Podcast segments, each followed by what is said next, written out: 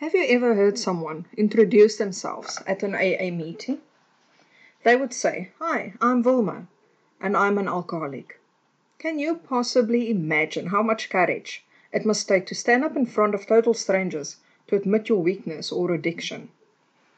So, why am I talking about alcoholism when I'm a coach who empowers you to conquer low self esteem and limiting beliefs? Listen to today's episode to find out why. Do you dream of a happy, abundant, prosperous life? A life where you feel fulfilled, worthy, and courageous. One where you can believe in yourself and your God given abilities and gifts. A life where you can stand up boldly in who God created you to be. But instead, you're feeling stressed, weary, overworked, and pessimistic. Hi, I'm Wilma a certified Christian transformation coach, as well as an NLP master practitioner. As an ambassador for Christ, it's my mission to advance God's kingdom through sharing my experiences as a testimony of His grace and mercy. Let's transform your life by conquering those hindering beliefs so that you may fulfill your purpose and create an extraordinary life. I'm here to teach you how to swap your way for God's way. I would like to empower, encourage, and inspire you to walk in Christ's power. You are destined to lead the promised life of abundant love, joy, peace, patience, faith, and prosperity.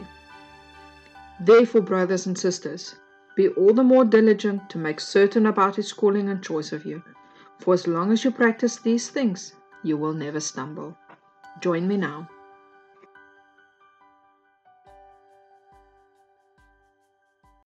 According to an article published on the US National Library of Medicine and National Institutes of Health, it states the following There's a vicious cycle between low self esteem and the onset of psychiatric disorders. Thus, low self esteem increases the susceptibility for development of psychiatric disorders. These include major depressive disorder, eating disorders, anxiety disorders, and alcohol and drug abuse.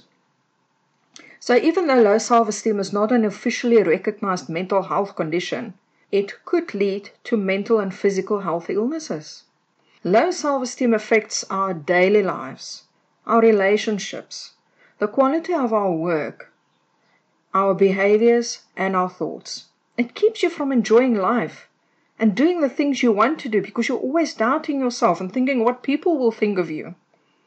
So, going back to the AA and their recovery process, step one would be about being honest and admitting that you have an addiction that you are powerless against. Step two would be to seek help and detox. And without support, you will soon fall back into your old habits again. To conquer low self esteem, we need to follow the first two steps as well. So we need to admit that we are addicted to being pessimistic, perfectionistic people pleasers who find it difficult to trust others and their motives. We need to seek God's help and admit that without Him we are powerless over all our problems and our shortcomings. By laying our problems and addictions down at His feet, which is the act of surrender, we receive His grace, and God does not put new wine into old wineskins. He gives us a new heart and a new spirit, a new beginning. So, step three would be to consciously do your part in abstaining from the addictions and bad habits. And to do that, you need to know what your triggers are. Step four is you need to learn how to improve and boost your willpower to resist the temptations so that you do not relapse.